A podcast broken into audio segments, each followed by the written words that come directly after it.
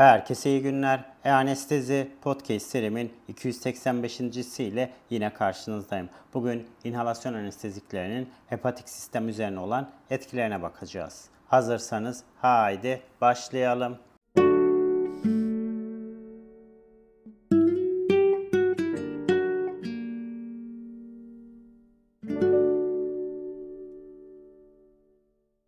Herkese iyi günler. E-Anestezi Podcast serimin 285. ile yine karşınızdayım. Bugün inhalasyon anesteziklerinin hepatik sistem üzerine olan etkilerine bakacağız. İntravenöz anestezik ilaçların çoğundan farklı olarak modern, günümüzün volatil anestezik maddeleri minimal karaciğer metabolizmasına uğruyor ve esas olarak akciğerler yoluyla atılmaktadır. Hepatik işlevi minimal düzeyde etkilemesi bu nedenle şaşırtıcı değildir. Yaş, hastalık, genetik ve enzim indükleyici ajanlar gibi ilaç metabolizmasının etkilendiği bilinen çeşitli faktörler volatil anesteziklerin atılımı üzerinde minör etkiye sahiptir. Anesteziklerin hepatite neden olduğu iki ayrı mekanizma bulunmaktadır. Burada volatil anesteziklerin iskemik hasarda organ proteksiyonu sonucunun çıkarılabileceğine dair ikna edici kanıtlar bulunmaktadır. Sevofloran, koroner arter bypass grafisi cerrahisinde uygulanan bir takım uygulanan hastalarda prospektif, randomize bir çalışmada propofol anestezisiyle karşılaştırılmış ve hepatik disfonksiyonun postoperatif biyokimyasal belirteçleri sevofloran bazlı anesteziklerden sonra olanlara göre daha düşük bulunmuştur. Aslında genel olarak baktığımız zaman kloroform anestezisini izleyen ilk sarılık 1848'de bildirilmiş. Halotanın 1956'dan başlayarak yaygın şekilde kullanılmasının ardından yaygınlaşan sarılık olguları ve bunların etiolojisinin açıklanmasındaki yetersizlik ve 1970'lere geldiğimizde ise yapılmış en geniş epidemiolojik çalışmanın yapılmasına neden olmuş. Ancak bu çalışmalar konuyu aydınlatmakta yetersiz kalmıştır. Metoksifloranın nefrotoksit etkisi ise kesin olarak açıklanmış. Aslında anestezide yapılabilecek ilaçların hepsi zehir olarak kabul ediliyor.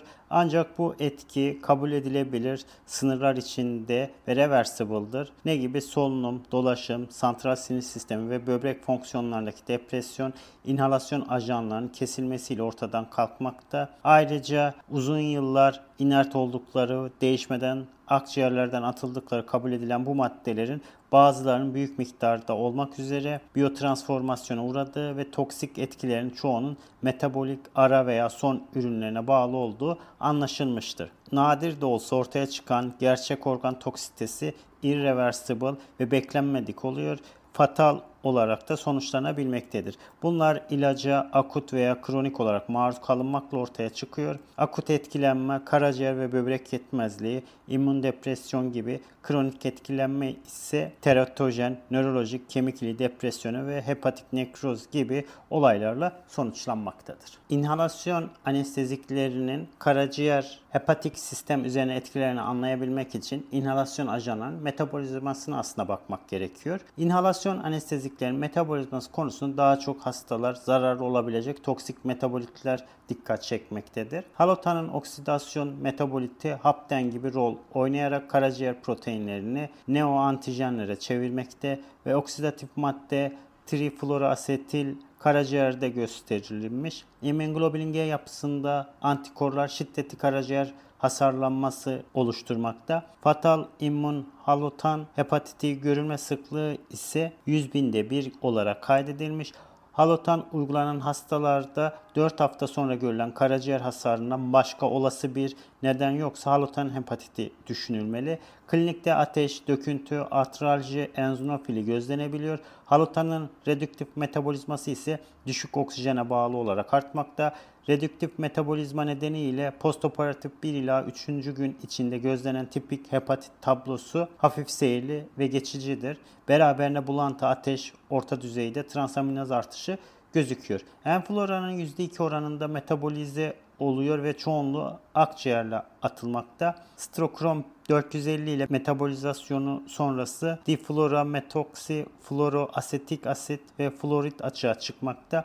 Çok yüksek dozlarda ve uzun süreli kullanımda flora bağlı nefrotoksitede oluşabilmektedir. İzofloranın oldukça düşük oksidatif metabolizması söz konusu. Burada trifluoroasetik asit ve florit son ürün olarak karşımıza çıkıyor.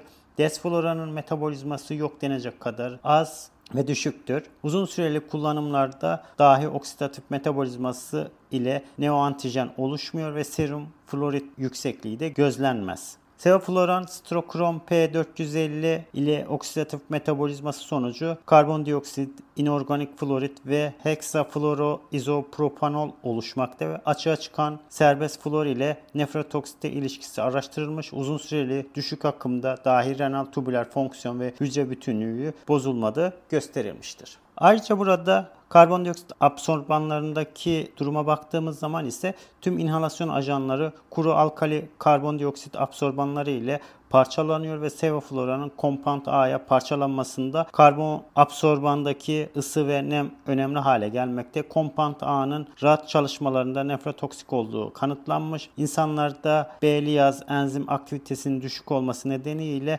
benzer etki gözlenmez. Taze gaz akımının 2 litre bölü dakika ve üstü kullanımlarda devrede compound A düzeyinin oldukça düşük kaldığı ve buna bağlı olarak nefrotoksit gözlenmediği kaydedilmiştir. Evet, inhalasyon anestezikleri kas gevşetici ajanların doz gereksinimini azaltırken derlenme süresini de uzatıyor dedik. Azot protoksit dışındaki tüm inhalasyon ajanlarının iskelet kaslarını doza bağlı olarak gevşettiği ve non-deporizan kas gevşeticilerin etkilerini de potansiyelize ettiği birçok çalışma gösterilmiş. Sevofloran, izofloran veya desfloran gibi inhalasyon anestezikleriyle sağlanan genel anestezi idamesinde rokironyumun doz etki eğrisi propofol kullanılan hastalara göre sola kaydığını biliyoruz. Evet genel olarak inhaler anesteziklerin karaciğer üzerindeki etkilerine baktığımız zaman kloroform ile 30 dakika içinde sentrolobüler karaciğer hasarı başlıyor ve bu 1 ila 3 gün içinde belirtiler gözüküyor.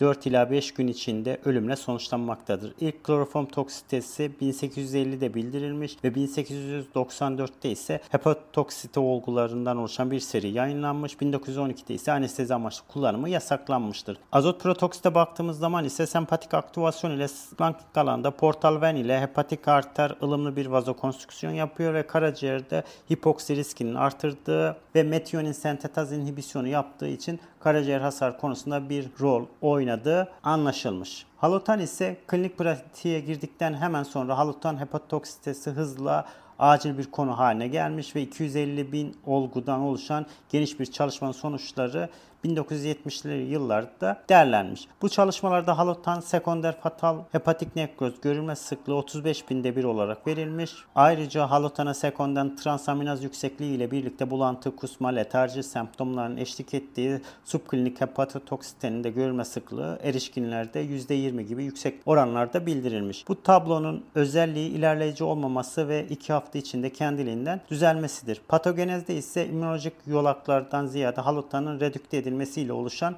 metabolitlerin direkt toksik etkisi bildirilmiş. Ayrıca hafif formun aksine halotan hepatite immünolojik bir reaksiyon sonucu da gelişebiliyor. Halotanın hep hepatik strokrom P450 üzerinde oksidatif metabolizması sonucu diğer metabolitlerle beraber 3 fluorasetik asit oluşmakta ve bu molekül bu hepatositlerin hücre bileşenlerine bağlanarak onların neoantijen olarak algılanmasına sebep oluyor ve karmaşık bir immünolojik yanıt sonucu hücre ölümü gerçekleşmektedir. Klinik tabloda ise fulminan hepatit ile kendini gösteriyor ve histolojik incelemede masif hepatik nekroz ile uyumlu bulunmuş ve bu bulgular 3 ila 14 gün içinde başlayan ateş, eklem ağrısı, ciltte kızarıklık şeklinde gözüküyor ve ateşten 1-2 gün sonra ise sarılık başlamaktadır. Görülme sıklığı ise 15 binde 1 gibi bulunmuş ve bu tekrarlanan maruziyetlerde bu oran binde 1 oranına kadar yükselmektedir.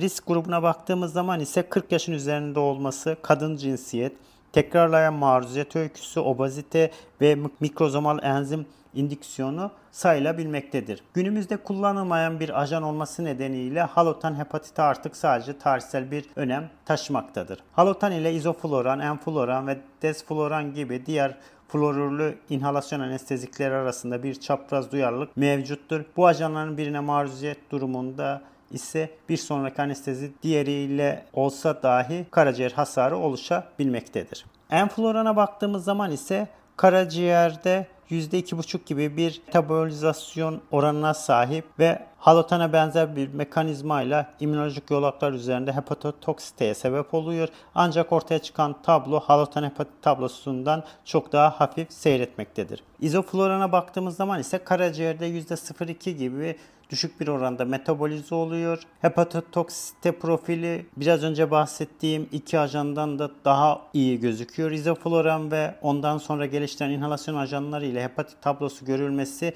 beklenen bir durum aslında değil ve bunlar literatürde nadiren olarak raporlanmış fakat sık gördüğümüz bir durum değildir. 1980'li yıllara geldiğimizde klinik kullanıma giren bu izoflorana bağlı hepatit olgusu literatürdeki bildirilere göre çok azdır ve ondan fazla değildir. Desflorana baktığımız zaman ise desflorana sekonder hepatotoksite gelişen hastalarda hücresel proteinlere karşı gelişmiş otoantikorların izlenmesi durumunda ve bu ajan ile gelişen toksitede immün reaksiyonların söz konusu olabileceğini düşündürmektedir. Ancak desfloran ile bugüne kadar bildirilmiş fatal hepatit vakası şimdiye kadar çok az sayı şeklinde vaka bildirimleri şeklindedir. Sevofloran ile sevofloran en önemli özelliği metabolitlerin hücresel proteinlerle etkileşimi girmeyecek kadar stabil olmasıdır ve bundan dolayı %5 gibi yüksek sayılabilecek bir oranda karaciğer metabolize olmasına rağmen neoantijen gelişimi yukarıda saydığımız diğer ajanların aksine beklenen bir durum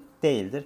Toksitenin hangi mekanizma ile gerçekleştiğine yönelik çeşitli teoriler olsa da sevofloranla görülen fulminant hepatit vakalarında yapılan incelemelerde bileşik ağının sorumlu olabileceği bildirilmiş ve yine de sevoflorana sekonder hepatit vakaların sayısı oldukça azdır. Bütün hepatit tablolarındaki ikter en az 5 kat transaminaz artışı ile seyrediyor. Ancak 2019 yılının içerisinde yapılan incelemede sevofloran ve desflorana sekonder geçici ve hafif transaminaz artışlarının hiç de nadir görülmediği bildirilmiş ve burada 209 hastayı inceleyen prospektif olarak incelenen bir çalışmada yüksek olasılıkla volatil ajana sekonder transaminaz artışı sıklığının %4.1 olarak verilmiş ve bu olguların hiçbirinde alanin transaminaz seviyesi 200 ünite bölü litrenin üzerine çıkmamış ve değerleri 12. günün sonunda normale dönmüştür. Evet, bugün inhalasyon anesteziklerinin hepatik sistem üzerine olan